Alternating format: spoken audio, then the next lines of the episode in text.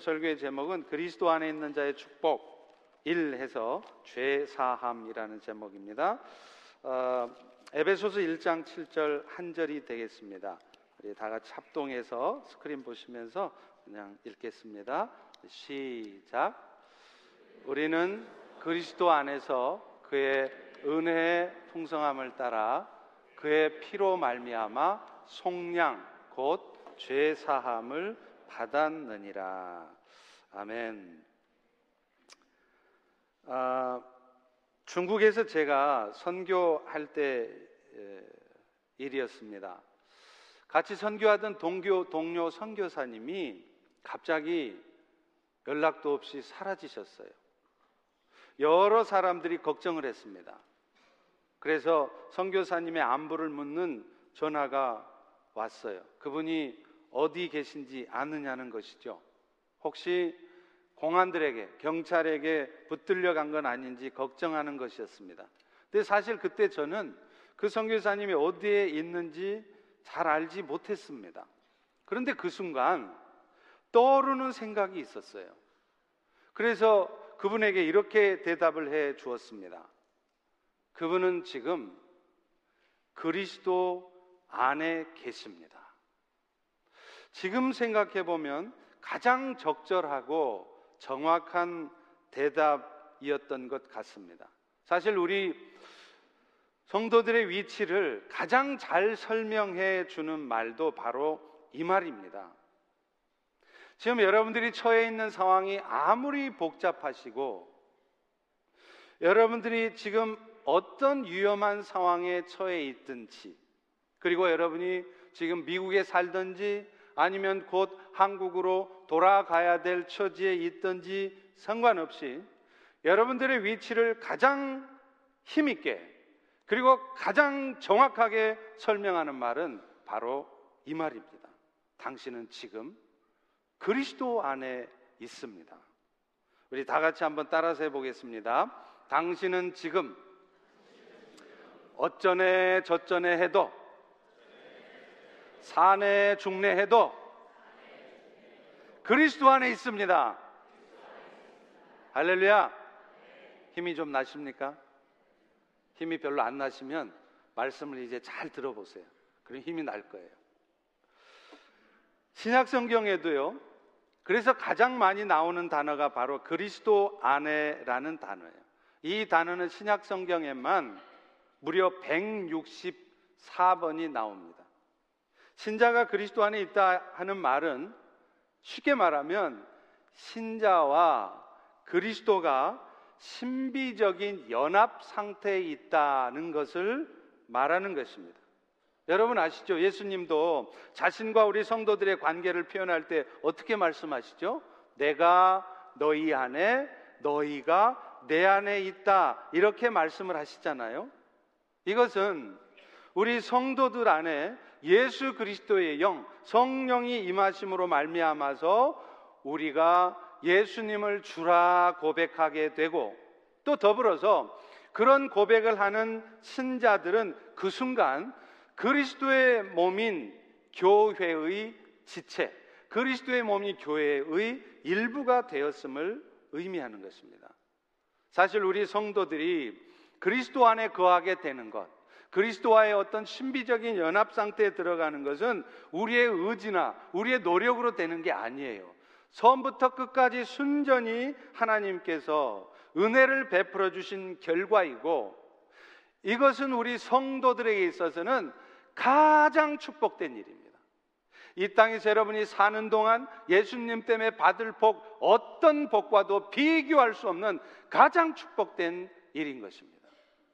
그렇다면 그리스도 안에 거하게 되는 축복은 구체적으로 어떤 것일까요?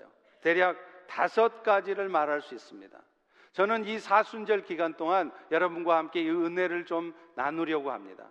사순절이라고 하는 건 아시죠? 예수님께서 십자가에 죽으시는 그 날로부터 역산해서 40일 동안 사순 40일 동안을 예수 그리스도의 십자가의 죽으심과 은혜를 묵상하며 살라고 정해놓은 게 그게 사순절 아니에요? 그래서 이 사순절 동안 저는 여러분과 함께 예수님께서 십자가에 죽으신 결과 우리에게 어떤 은혜가 누려지게 되었는가를 살펴보려고 해요.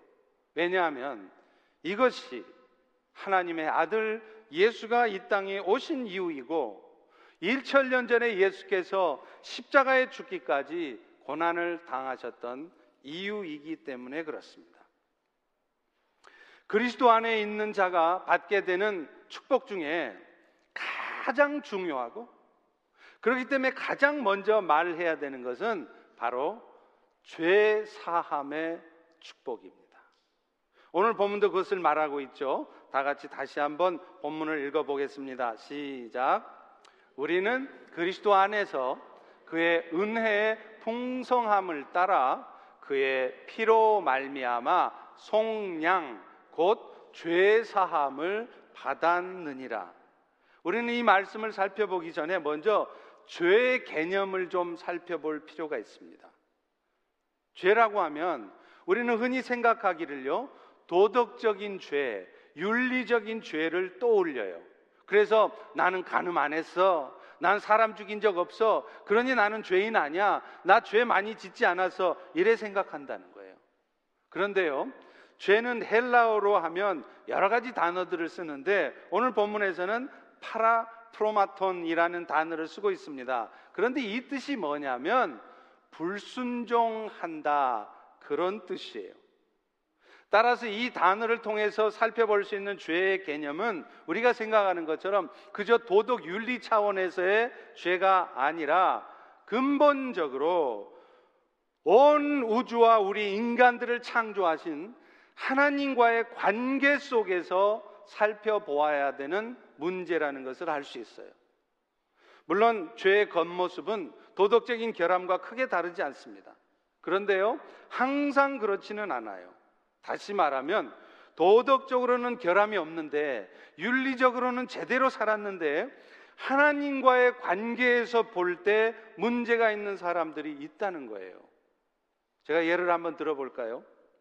여러분, 아주 효도를 잘하는 자녀가 부모가 죽으면은요, 그 부모를 공경하는 의미에서 제사를 드립니다. 이거는 도덕적으로 하등에 문제될 거 없죠? 더군다나 우리 한국과 같은 유교 문화에서 보면 그 제사 드리는 자녀는 오히려 칭찬받아야 마땅한 거예요.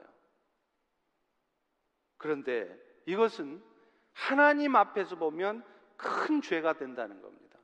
고린도전서 10장 20절에는 이렇게 말해요. 무릇 이방인이 제사하는 것은 귀신에게 하는 것이요 하나님께 제사하는 것이 아니니 나는 너희가 귀신과 교제하는 자가 되기를 원치 않는다. 나는 제사를 드리는 것이 부모 공경한다고 드리는데 그게 하나님의 입장에서는 내가 지금 귀신과 교통하는 것이 된다 이 말이에요. 그래서 그것을 하나님이 기뻐하시지 않는다는 것입니다. 하나님을 대적하는 것이 되기 때문에 그렇습니다. 또 있습니다. 아까 죄라는 단어가 하나님께 불순종하는 거라고 그랬잖아요. 여러분, 예수님은 우리를 십자가에 죽기까지 사랑하셨어요. 그 사랑을 우리에게 베풀어 주시면서 우리에게 부탁하시고 명령한 게 있었죠. 뭐였습니까? 내가 너희를 사랑한 것 같이 너희도 서로 사랑하라 그랬어요. 그런데 안타깝게도 우리들의 마음에는 우리 주변의 연약한 지체들, 내 생각과 다른 지체들, 나하고 사는 삶의 스타일이 다른 지체들, 그런 지체들을 사랑을 못하기는, 거기는 커녕, 사랑하기는 커녕 마음속으로 미워한다는 거야. 그러면 성경은 뭐라 그러냐? 그게 죄라는 거야.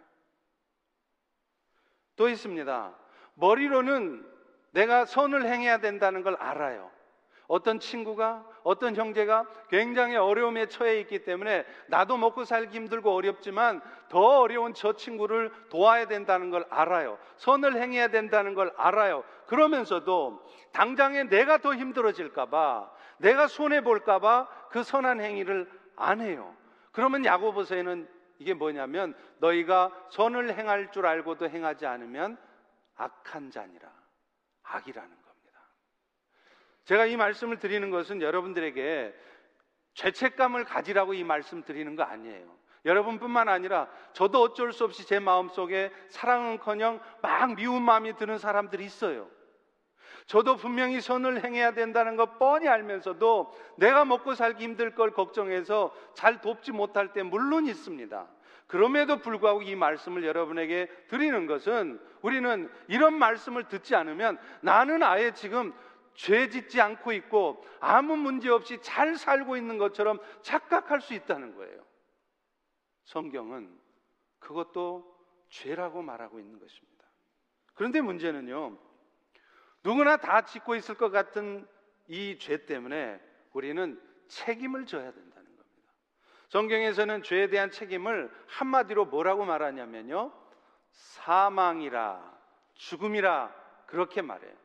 로마서 6장 23절에도 죄의 싹은 사망이라, 이렇게 말하잖아요. 다시 말하면 인간들이 왜 죽어야 되느냐? 죄 때문이라는 거예요. 여러분 그거 아십니까? 사람이 죽으면은요 의사들이 거만을 해요. 그래서 사망 원인에 대해서 쓰게 돼 있습니다. 그런데 참 재밌는 거는요 대부분의 의사들이 사람이 죽으면 그 거만서에다가 사망의 원인에 뭐라고 쓰느냐면요 심정지, 심장 박동이 스탑됐다는 거예요. 여러분 이게 사망의 원인입니까? 그것은 사망의 결과 나타난 현상이고 어쩌면 그것은 죽음의 현상일 뿐이지 사망의 원인은 아니에요. 그런데 왜 그렇게 쓸 수밖에 없느냐? 의사들도 사람이 왜 죽는지 이유를 몰라요. 그런데 성경은 왜 사람이 죽어야 되는지 분명하게 선언하고 있습니다. 그것은 바로 죄 때문이라는 거예요. 그런데 우리는 이 죽음이라는 것을 이해할 때 그저 육신적인 죽음만을 생각해요. 그런데 사실은요, 우리에게 다가오는 이 육신적인 죽음이 오게 되기까지는 그 원인이 된 죽음이 또 하나가 있어요. 그게 바로 영적인 죽음이라는 겁니다. 에베소서 2장 1절에 보면 여러분들의 예수 믿기 이전의 상태, 그걸 뭐라고 쓰고 있느냐면 죄와 허물로 죽었던 우리 이렇게 말하는 거예요. 여기서 말하는 죽음이 바로 영적 죽음이에요. 아니 멀쩡하게 숨도 쉬고 일도 하고 아침이면 막 일어나서 막 샤워하고 막 바쁘게 준비해서 직장 나가서 일하시잖아요. 그리고 또 일하면서도 배고프면 살겠다고 또 꾸역꾸역 점심 찾아서 먹고 하잖아요. 근데 왜 죽어 있어요? 육적으로는 살아있지만 영적으로 죽었다는 것입니다. 이게 마치 뭐와 같냐면요. 여러분, 몽유병 걸린 환자를 한번 생각해 보세요. 몽유병 걸린 환자는 마치 정말 뭐 진짜 제대로 사는 것처럼 자다가 벌떡 일어나가지고 가서 막 밥도 먹어요. 커피도 마시고 참 희한하죠? 근데 그건 살아있는 게 아니라 사실은 죽어 있는 상태잖아요. 의식이 없잖아요. 여러분, 죄 때문에 우리가 영적으로 죽어 있다는 의미가 바로 이런 것입니다. 죽은 채로 사는 것이죠. 그런데 이런 영적인 죽음의 결과 인간들에는 어떤 현상이 생기느냐면요. 하나님의 공급하시고 하나님의 이끌어 주시는 은혜가 차단된다는 거예요. 원래 하나님께서 인간을 만드실 때 첫사람 아담을 만드실 때는 어떻게 하셨느냐면 에덴 동산에서 모든 것들을 하나님으로부터 공급받고 살도록 만드셨어요. 그래서 여러분 에덴, 이든 이 에덴이라는 이름 뜻이 뭡니까? 기쁨이라는 뜻 아니에요. 하나님께서 모든 것을 다 공급하고 그래서 기쁨 가운데 살게 하신 것 그게 첫사람을 창조한 그리고 그들에게 은혜를 베푸신 결과라는 거예요. 그렇다면 오늘 여러분들은 지금 기쁘셔야 돼요. 그런데 여러분 지금 이 순간 기쁘십니까? 매 순간순간 여러분의 마음속에는 막 기쁨이 넘쳐서 막 어찌할 바를 모르겠습니까? 아니잖아요. 이유가 뭐냐면 하나님이 공급하시는 그 은혜가 차단되어 있기 때문에 그래요. 죄를 범함으로 에덴에서 쫓겨난 아담이 창세기 3장 17, 18절에 보면 아담에게 이렇게 말씀합니다. 너는 종신토록 수고하여야 그 소산을 먹을 것이고 땅도 너에게 가시덤불과 엉겅퀴를 낼 것이다. 여러분 오늘날 우리가 왜 열심히 일해야 되는 줄 아세요? 이마에 땀이 날 정도로 아침부터 저녁까지 죽으라고 일해야 먹고 사는 이유가 뭔지 아십니까? 하나님을 떠나고 하나님께 불순종해서 죄를 범해서 영적으로 죽어 있기 때문이에요. 하나님으로부터 공급되는 은혜가 차단되었기 때문이라는 거예요. 그런데 그렇게 또 수고한다고 그래서 수고한 대로 결과가 주어지나요? 죽으라고 일하고 돈 벌려고 아무리 애써도 돈 안 모아지시죠? 결과가 여러분 원한 대로 안 나오시죠? 성경에 이미 예언되어 있습니다. 땅은 너에게 엉겅퀴와 가시덤불을 낼 것이다. 아무리 수고해도 내가 수고한 만큼 결과가 없다는 것이죠. 그래서 하나님의 생명을 잃어버린 인생들은 하나님과의 관계가 차단돼 있어서 이 세상을 살아갈 때 자신의 아주 한계적인 지혜, 그런 능력으로만 살아야 돼요. 자신의 삶을 자기 힘으로 책임을 져야 돼요. 그런데 그 인간의 능력이라는 것이 참으로 보잘 것 없습니다. 날씨를 예측하는 슈퍼컴퓨터만도 못해요. 슈퍼컴퓨터가 인간의 지혜로 하면 IQ가 한 200 정도 된다고 하네요. 그런데 여러분 이 슈퍼컴퓨터로도요. 바로 몇 분 후에 나에게 무슨 일이 발생할지 전혀 예측할 수 없습니다. 그러니 슈퍼컴퓨터만도 못한 여러분들의 그 어줍지 않은 IQ를 가지고 여러분의 인생을 무슨 수로 대비를 하시냐는 거예요. 밤새도록 고민하시면서 컴퓨터를 서치하면서 열심히 여러분 인생을 대비해 봐야 여러분이 원하는 대로 여러분이 생각한 대로 여러분 인생 펼쳐지지 않습니다. 그러니 우리 인생들은 어쩔 수 없이 인생 살면서 열심히 노력하고 살면서도 늘 걱정하고 마음속에 근심이 있는 거예요. 여러분, 돈 많이 벌고 높은 자리에 올라가서 장관 되면 걱정 없을 것 같으세요? 천만의 말씀이에요. 돈이 많아지면 많을수록 장관 되면 될수록 걱정 더 많습니다. 처리해야 되고 해결해야 될 문제가 더 많기 때문에 그래요. 왜 그래요? 한계적인 인간의 지혜와 능력으로 세상을 살아가야 되니까 그런 겁니다. 미국에 9.11 테러가 났을 때 어떤 사람은 밥을 먹다가 죽은 사람도 있을 거예요. 그때가 8시 몇 분 출근 시간이었잖아요. 또 어떤 사람은 이제 회사에 출근해서 편안하게 화장실에 앉아서 볼일 보고 계셨을 분도 있을 것 같습니다. 제가 그런 분들을 폄하하기 위해서 하는 말씀은 아닙니다. 아마도 그 화장실에 앉아서 편하게 일을 보시면서 그분들이 무슨 생각을 하셨을까요? 이제 9시가 되면 몇 분 후면 뉴욕의 나스닥 시장이 오픈되는데 그때 그러면 내가 어디다가 주식을 투자해서 얼마만큼 유익을 볼까 그거 궁리하고 있지 않았을까요? 또 오늘 오후에는 내가 바이어하고 상담을 하게 되는데 이 contract이 잘 돼서 내가 50만 불, 100만 불 계약이 성사되면 내가 받은 커미션 가지고 무슨 차를 살까? 내가 뭘 할까 고민하지 않았을까요? 그런데 여러분, 바로 그 순간부터 몇 분 후에 그들은 죽음을 당했습니다. 결국 인간은 한계적인 지혜와 능력을 가지고서는 자신의 삶을 책임질 수 없기 때문에 항상 불안해하고 두려워하며 살아갈 수밖에 없는 거예요. 그런데 우리가 그리스도 안에서 죄 사함의 축복을 받았다는 것은 그 예수 그리스도의 피로 말미암아 우리가 죄 용서함을 받고 그 결과로 잃어버렸던 하나님의 생명을 다시 찾게 되었다는 겁니다. 영적인 죽음에서부터 회복되었다는 거예요. 오늘 본문에서도 그의 피로 말미암아 구속 곧 죄 사함을 받았으니 이렇게 말하잖아요. 여기 구속이라는 단어가 헬라어로는 텐 아폴리트로신이라는 단어를 씁니다. 이게 뭐냐면 바로 속전이라는 뜻이에요. 여러분 속전이 어디다 쓰죠? 고대 시대에 만약에 노예를 사가지고 해방시키고 싶으면 그 노예 값으로 돈을 지불해야 돼요. 그게 속전이에요. 만약에 누가 죄수가 있다면 오늘날도 그러잖아요. 뭐 보석이라고 그래서 보석금 지불하면 감옥에 있다가도 제일에 있다가도 나오잖아요. 그게 바로 속전이라는 것이죠. 그런데 그런데 우리 예수님께서 우리를 위해서 지불하신 속전이 바로 예수님의 생명이었던 것입니다. 십자가의 죽으심을 통하여 인류를 구원하시기 위해서 그분은 속전을 내주셨어요. 그것이 바로 오늘 본문에서 말하는 그의 피로 인하여라는 말씀 아닙니까? 그런데 감사한 것은 그 예수님께서 피값을 지불어서 죄에 대한 대가를 다 이미 치르셨기 때문에 오늘 예수를 믿는 우리들, 예수 그리스도와의 신비적 연합 가운데 들어가 있는 우리들은 더 이상 죄의 대가를 치르지 않아도 된다는 거예요. 바꿔 말하면 죄로 말미암는 영적인 죽음에 더 이상 빠져 있지 않아도 된다는 것입니다. 이것은 뭘 의미할까요? 오늘 예수를 믿고 그래서 그리스도 안에 있게 된 여러분 모두는 이제는 더 이상 더 이상 여러분의 한계적인 능력, 여러분의 그 어줍지 않은 지혜를 가지고 세상을 살지 않으셔도 된다는 거예요.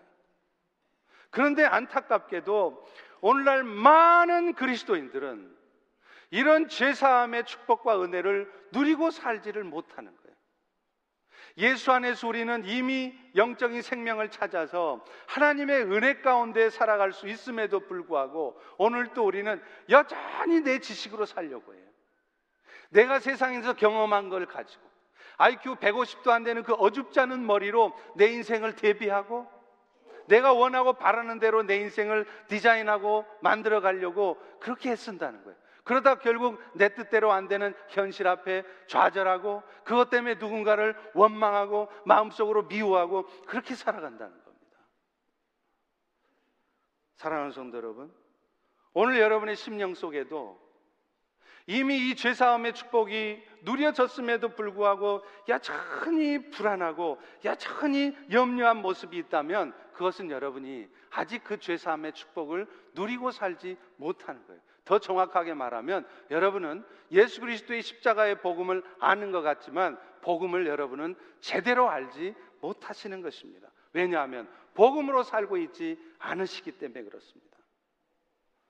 모든 것들을 그분에게 맡기고 내 인생의 모든 문제가 그분에게 달려 있음을 알고 그래서 매 순간순간에도 어렵고 힘든 일이 있을 때마다 걱정하고 좌절하는 것이 아니라 하나님께 묻고 하나님의 도우심을 통해서 그 하나님의 은혜로 살아가면 오늘 우리는 그렇게 염려하지 않아도 됩니다. 그렇게 실망하지 않아도 됩니다. 여러분, 제 얼굴을 한번 보세요. 여러분 보시기에 제 얼굴이 막 근심 가득 이제 막 곧 자살할 것처럼 그런 절망적인 모습으로 보이십니까? 아니죠. 할렐루야. 그러면 저라고 그래서 여러분이 갖는 무슨 건강에 대한 염려? 뭐 자식 이제 대학 보내고 가르칠 것에 대한 염려? 또 어떤 인간관계의 아픔? 그런 거 하나도 없을까요? 천만의 말씀이에요. 어쩌면 제가 여러분보다 더 많을지도 몰라요. 왜요? 여러분은 소수만 상대해도 되지만 저는 수백 명, 수천 명을 상대해야 될 수 있기 때문에. 그럼에도 불구하고 제가 그렇게 지나치게 염려하지 않고 지나치게 절망하지 않고 지나치게 어둠에 빠지지 않는 이유가 뭘까요? 제가 똑똑해서요? 제가 마음이 넓어서요? 아닙니다. 예수 그리스도의 은혜 안에 살기 때문에 그래요. 그분께 내 삶을 맡기고 그분의 공급하신 은혜로 사니까 앞일을 걱정할 게 없는 거예요. 알아서 해 주시겠지 뭐. 먹고 살 일에 대한 걱정이 없고 심지어는 살고 죽는 것에 대한 두려움도 없게 되는 것입니다. 여러분, 이 죄사함의 축복을 여러분도 누리실 수 있기를 주의 이름으로 축원합니다. 두 번째는요. 이 영적인 죽음의 결과 인간들은 다 육체적으로도 죽음을 맛보게 되어 있는데 우리가 죄 사함을 얻었다는 것은 우리는 더 이상 그 육체적인 죽음에 매여 있지 않아도 된다는 창세기 3장 19절에 보면 이렇게 말하죠. 네가 얼굴에 땀이 흘러야 식물을 먹고 그렇게 힘들게 힘들게 살다가 필경은 흙으로 돌아가리라. 여러분 인간은 언젠가는 죽습니다. 죽을 병에 걸렸다가 예수 그리스도의 기적 같은 은혜로 여러분이 치유함 받아도 5년 후에, 10년 후에, 아니 20년 후에 반드시 죽습니다. 이것이 인간의 운명이에요. 그런데 이런 인간의 운명을 생각할 때 사람들은 두려워할 수밖에 없어요. 여러분 아무리 건강하고요 신체가 건장한 사람도 죽음 앞에 딱 서면 겁에 질리게 되어 있습니다. 그래서 사탄도 사망을 가지고 우리에게 장난을 쳐요. 죽음의 위협을 가지고 우리를 겁먹게 만들어요. 그래서 그 죽음에 대한 두려움 때문에 아무것도 못하고 주저앉아 있게 만들어버려요. 여러분, 암에도 급성암이 있는 거 아십니까? 우리는 한 6개월 전에 1년 전에 MRI 찍어봤어. CT 다 찍어봤더니 내 몸에는 암세포가 없대. 할렐루야, 나는 암에 없어. 천만의 말씀이에요. 급성암이라는 게 있어요. 한두 달 안에 갑자기 암세포가 발전하는 겁니다. 그러면 여러분 6개월 전에 암세포 없었어도 한두 달 전에 발생한 급성암 때문에 여러분 암 걸릴 수 있어요. 그러면 그게 두려워서 6개월마다 한 번씩 하던 MRI를 이제 3개월마다 매달 MRI 찍으실 겁니까? 그러면 여러분은 아마 암에 걸려 죽는 게 아니라 방사능에 죽을 겁니다. MRI 많이 찍어가지고. 그게 바로 건강 염려증 아니에요. 감기만 걸려도 조금 소화만 안 돼도 이게 내가 무슨 큰 병 아니야? 암 아니야? 두려워하는 거예요. 그런데 우리가 그리스도 안에서 죄 사함의 축복을 받았다는 것은 그 육체적 죽음으로부터도 해방되었다는 것입니다. 그런데 우리가 죄 사함의 축복을 받아서 사망으로부터 벗어났다는 것은 우리가 지금 이 순간부터는 절대로 안, 준다, 안 죽는다거나 이제부터는 아무 병도 걸리지 않는다. 그걸 말하진 않아요. 죽음으로부터 해방되었다는 것은 비록 우리는 어느 순간 죽을지언정 그 죽음 상태에 영원히 묶여 있지는 않을 것이라는 것입니다. 고린도전서 15장 51절에도 이렇게 말해요. 보라, 내가 너희에게 비밀을 말하는데 우리가 다 잠잘 것이 아니요 마지막 나팔에 호련히 다 변화할 것이다. 왜 죽는 것을 성경은 잠잔다 그럴까요? 깨어날 것을 전제하는 거예요. 부활할 것을 전제하는 것입니다. 우리는 죽어도 그리스도 안에 있는 자들은 다시 산다는 것입니다. 그렇기 때문에 여러분, 오늘 우리 성도들이 죽음에 대한 공포를 이겨내려면요, 죽지 않으려고 하지 마십시오. 열심히 운동해서 몸을 건강하게 만들므로 해서 죽음에 대한 공포로부터 벗어나려고 하지 마시라는 거예요. 그걸로 해결이 되지 않습니다. 부활의 권능을 가지신 주님을 붙들고 죽어도 좋다고 생각할 때 우리는 비로소 죽음에 대한 공포를 이겨내는 것입니다. 그래서 고린도전서 15장 55절에 보면 사도 바울은 심지어 이렇게 외치잖아요. 사망아, 네가 이기는 것이 어디 있느냐? 네가 별짓을 다 해봐야 너는 결코 나를 이길 수 없다. 사망 네가 결코 나를 영원토록 붙들 수 없다. 이렇게 사망한테 외치는 거예요. 이 영어로 번역하기 좀 힘드실 텐데 사망한테 말을 놔버리잖아요. 사망님이 여러분한테 찾아오면 여러분 아마 벌벌벌 떨면서 그럴 겁니다. 아이고 사망 어르신 바쁘신데 왜 저한테 찾아오셨어요? 옆집 김할머니한테 가시지. 그 오래 사셨더구만 이제 그분한테 가세요. 함부로 사망한테 말 못 놓쳤잖아요. 화나실까봐 사망님이. 그런데 바울은요 그 사망한테 말을 팍 놔버려요. 사망아, 네가 뭔데 까불어? 저리 가. 그가 그 말을 할 수 있는 이유는 사망이 두렵지 않은 거예요. 죽어도 다시 삶을 알기 때문입니다. 그것을 확신하기 때문입니다. 이런 믿음을 가지고 살아갈 때 우리는 비로소 사망을 이길 뿐만 아니라 하나님의 뜻을 이루며 사는 거예요. 그래서 고린도전서 15장 58절에도 이렇게 말하잖아요. 예수 그리스도로 말미암아 우리에게 이김을 주신 하나님께 감사하니 그러므로 사랑하는 형제들아 너희가 견고하고 흔들림 없이 주의 일에 힘쓰라. 먹고 사는 것에 매여서 거기 빠져서 정신없이 살아갈 게 아니라 혹여 무슨 암이나 걸려서 죽으면 어떻게 하나 그 죽음에 대한 공포에 휩싸여서 맨날 건강검진이나 하고 맨날 운동만 하며 살 게 아니라 그런 것 다 주님께 맡기고 주의 일에 더욱 힘쓰며 살아가라는 거예요. 흔들리지 말라는 거예요. 그러면 더 오래 살게 해주신다는 거예요. 아, 그건 보장 못 합니다.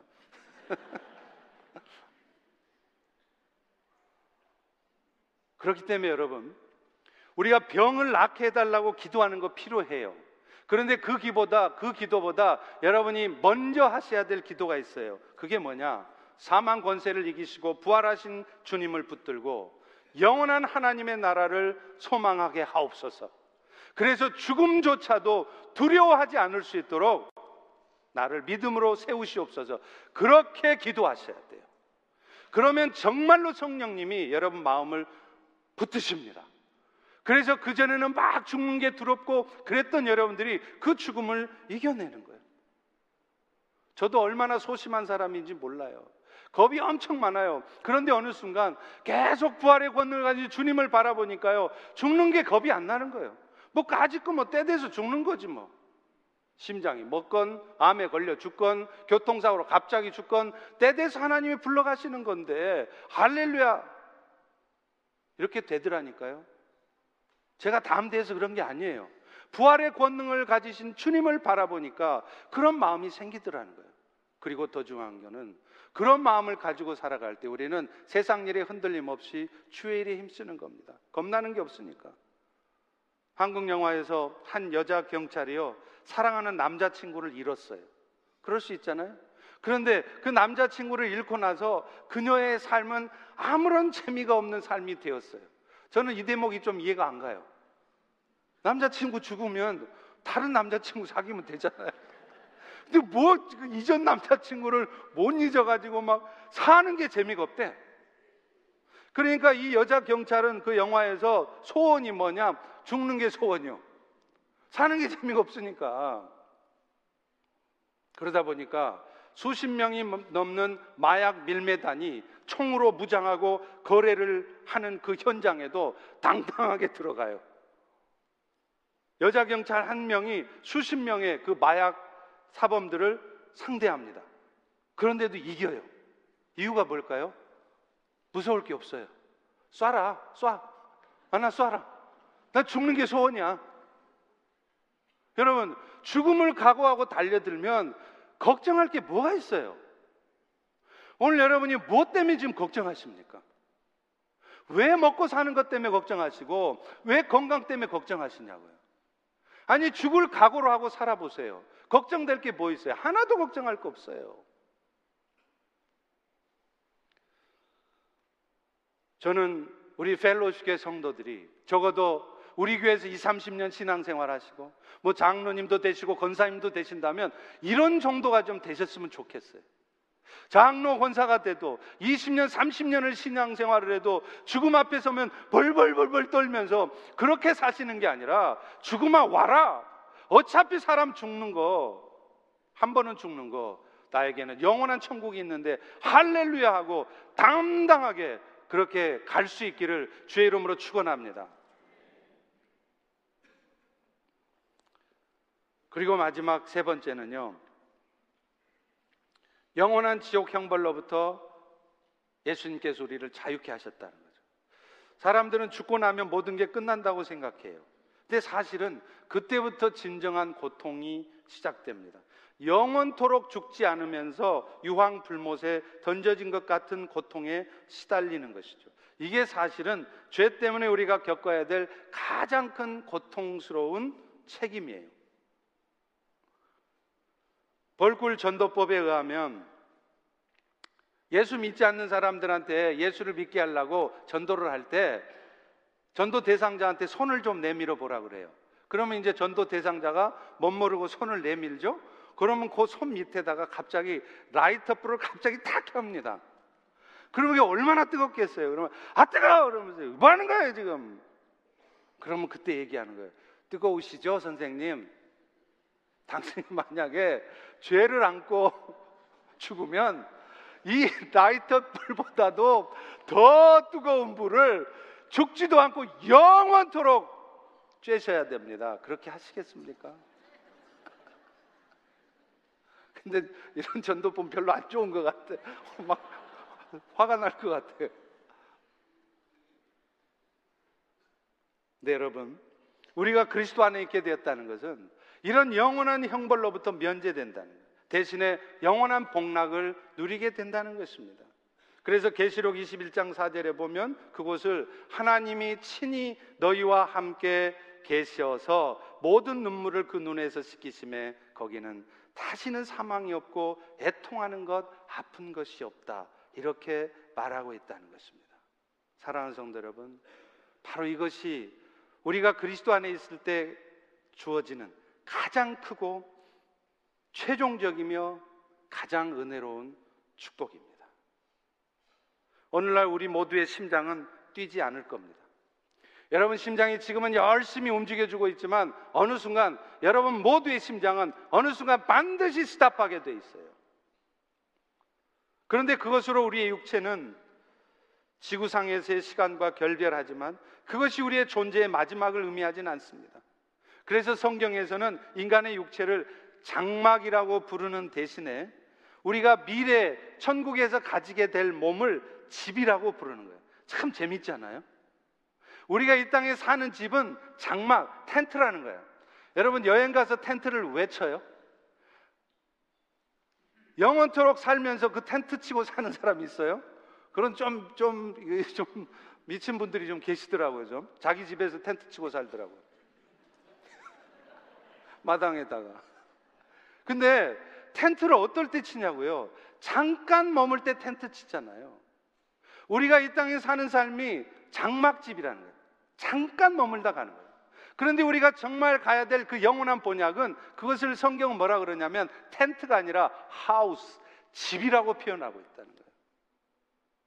우리가 정말 가야 될 그 집을 생각하면 우리는 이 땅의 삶에 매여 살 필요도 없고 죽음을 두려워할 필요도 없고 그 영원한 천국을 소망하며 살아갈 수 있는 거예요. 그래서 고린도후서 5장 1절에도 만일 땅에 있는 우리 장막집이 무너지면 하나님께서 지으신 집 곧 손으로 지은 것 아니요 하늘에 있는 영원한 집이 우리에게 있는 줄을 아느니라 이렇게 말씀합니다. 어떤 선교사님이요 자기 간증을 하세요. 신학교를 다니던 시절에 어머님이 소천을 하셨답니다. 근데 아들이 하나였어요. 그러니까 이분이 상주 노릇을 해야 될 거 아니에요? 그래서 모든 일을 다 처리하면서 장례 그 장례식 진행되는 내내 3일 동안 그 상주로서 그 어머니 그 영정 앞에 이렇게 우두커니 앉아 있는 거예요. 신학생이다 보니까 찾아오는 사람도 없어요. 그러니까 하루 종일 우두커니 상주가 되어서 어머님 영정을 이렇게 쳐다보고 있는데 어느 순간 그 어머니가 돌아가셨다는 슬픈 마음보다는 오히려 기쁜 마음이 생기더라는 거예요. 왜냐하면 자기 어머니만 생각하면 너무 마음이 아팠어요. 아들이라고 딱 하나 있는데 그 아들이 신학생이 됐으니 뭔 돈을 벌겠습니까? 어머니한테 용돈을 갖다 주겠습니까? 그러니 아들 하나 있어도 그 아들 때문에 호강하는 게 아니라 맨날 고생 고생 그렇게 사시다 이제 가셨으니 어머니 이제 고생 안 하시고 편한 데 가셨지요. 이렇게 생각하니까 슬프지를 않더라는 거예요. 기쁘더라는 겁니다. 여러분 그렇지 않겠습니까? 아들 하나 있는 놈 신학교 가고 목사 돼서 돈도 못 벌어서 그 아들 때문에 호강도 못 하고 맨날 고생하고 살 바에야 빨리 죽어 천국 가는 게 축복이죠. 그래 이 아들이 그 어머니 얼굴 보면서 너무 정말로 마음으로부터 기쁜 마음이 생기니까 희죽희죽 웃음이 나오더래요. 그랬더니 옆에 있던 믿지 않는 친척들, 믿어도 어설프게 믿는 것들, 이런 사람들이 상주가 울기는커녕 웃고 앉았다고 불효자라고 막 비난하고 욕하더라는 거예요. 왜 그 사람들이 비난하고 욕하겠어요? 뭘 모르니까 그렇죠. 진짜 우리의 삶이 어디에 있는지를 정확히 아는 사람이라면 비난할 수 있겠습니까? 그래, 맞다. 네가 맞다. 네 어머니 죽은 거 슬플 일 아니다. 좋은 곳 가셔서 행복하게 살고 계시다. 이렇게 되는 거 아니겠습니까? 그런데 여러분, 여기서 우리가 하나 기억해야 될 게 하나 더 있어요. 우리 그리스도인들이 이렇게 죄사함의 축복을 받았다면, 이제는 우리는 그러면 마음 놓고 죄 지면서 살면 되느냐? 인생 enjoy 하면서 막 크루즈 여행도 가고 주일날 빼먹고 스키장도 가고 폼 잡고 인생 살다가 마지막 죽기 직전에 예수 딱 믿고 천국 가면 되지 않나. 천만의 말씀이에요. 왜 그러냐면 우리는 혹시 죄를 지어도 그 죄에 대한 책임을 하나님으로부터 추궁당하지는 않습니다.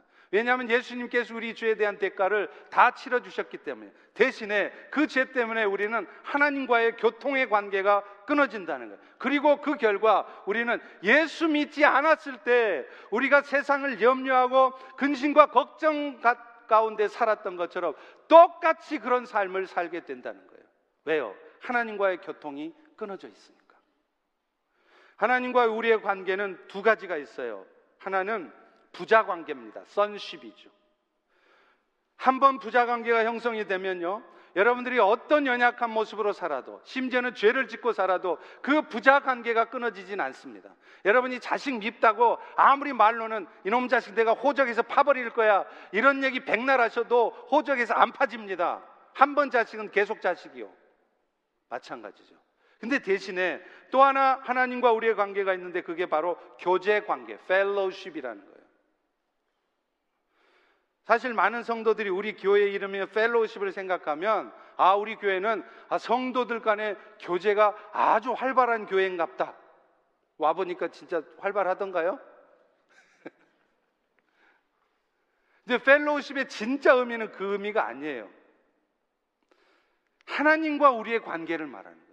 말씀을 통해서 기도하는 가운데 찬양하는 가운데 하나님과의 영적인 교통이 일어나는 거 이게 펠로십이고 이런 펠로십이 잘 일어나면 성도들과의 펠로십도 자연히 주어지는 것입니다. 그러니까 우리 교회 이름 펠로십의 이름은 성도들과의 교제를 타겟하는 게 아니라 하나님과의 펠로십이 활발하게 일어나는 교회인 것을 말하는 것입니다. 그리고 그 결과 오늘 우리 교회가 성도 간의 교제도 이렇게 활발한 교회가 되어 있는 것이죠. 그런데 이 펠로십이 이루어지는데 방해가 되는 게 있어요. 그게 뭔지 아세요? 그게 바로 죄란 말이에요. 그러니까 우리는 죄를 지어도 그 죄 때문에 형벌을 받는다거나 그런 일은 없을지 몰라도 죄 때문에 우리는 하나님과의 관계가 단절되어지고 그리고 그것 때문에 하나님이 예비하신 은혜들을 다 놓치고 사는 거예요. 그러니 세상 사는 게 여전히 염려스러운 것이죠. 예수 믿고 살아도 세상 사람하고 하나도 다를 바 없이 맨날 근심하고 맨날 마음속으로 미워하고 그래 사는 거예요. 어린아이가 아버지가 아끼던 만년필을 가지고 놀다가 그 만년필을 못 쓰게 만들었어요. 그러면 이 아이는요, 아버지가 뭐라고 하지 않아도 지가 알아서 지은 죄가 있어서 아버지 앞에 못 나서요. 그죠? 마치 첫사람 아담이 선악과를 따먹은 후에 동산 나무 밑에 숨은 거하고 같아요. 아니, 지가 동산 나무 숨은 밑에 숨으면 하나님이 몰라요, 그거? 그런데 나무 밑에 숨는 거예요. 왜냐하면 죄 때문에 그래요. 죄란 놈이 그겁니다. 여러분들이 죄를 지으면 그 죄 때문에 여러분은 하나님 앞에 나설 수가 없어요. 나서도 하나님과의 관계가 단절돼 있어요. 그러니 여전히 여러분의 삶에는 염려가 있고 근심이 있고 두려움이 있는 것입니다. 그리고 여러분의 삶에 고통과 파멸만 가져다 줄 뿐이에요. 그렇기 때문에 하나님은 우리가 죄를 범하잖아요. 그러면 그런 우리를 안타까이만 보지 않으시고 어느 순간 우리의 삶에 개입을 하십니다. 왜냐하면 그 어려움을 통해서 우리가 하나님께로 우리의 마음을 돌이키게 하시려고. 그래서 단절되었던 하나님과의 관계를 회복시키려고. 나도 지금 내가 죄 가운데 있는 줄을 모르고 계속 어둠 가운데 있으면 하나님께서 그 인생에 문제를 던져주세요. 자식한테 문제가 터지든 본인 건강에 문제가 생기든 멀쩡하게 잘 다니던 회사에서 레이오프 되든 갑자기 이런 일이 생기는 겁니다. 왜 이런 일이 생기느냐? 그 일을 통해서 너를 한번 돌아보라는 거예요. 네 안에 숨겨진 죄는 없는지. 너는 죄인 줄 모르고 잘 살아가고 있다 생각하는데 네가 지금 죄 가운데 빠진 부분은 없는지 돌아보라는 거예요.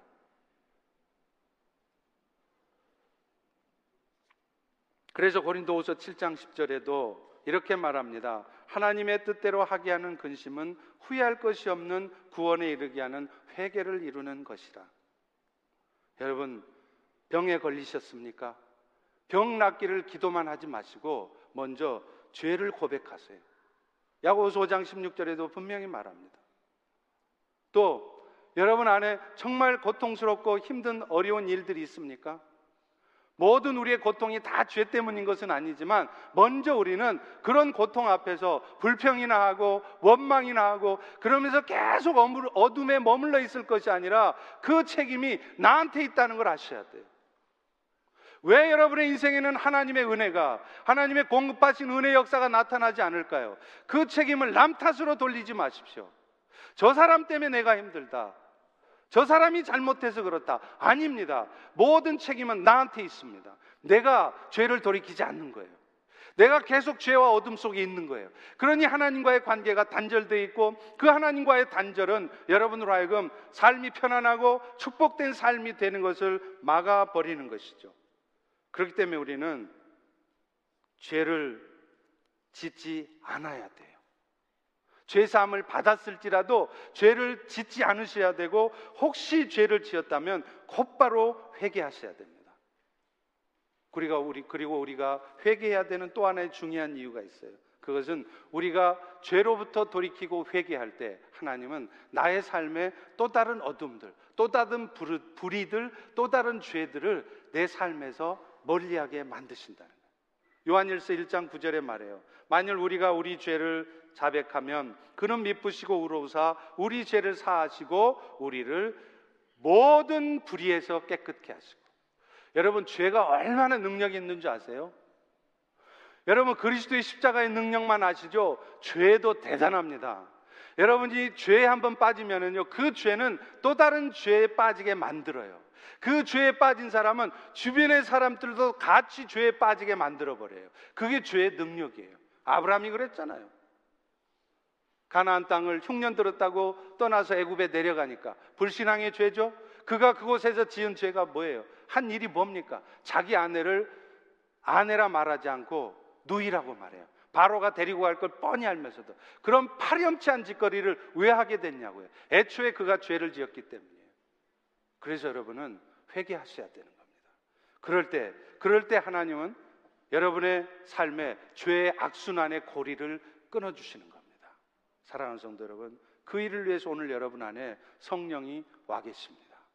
그 성령님 앞에 여러분의 연약함, 여러분의 죄악됨을 고백하십시오. 그리고 하나님과 단절되었던 관계를 회복하십시오.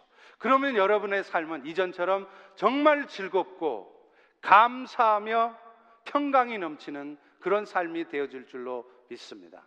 기도하겠습니다.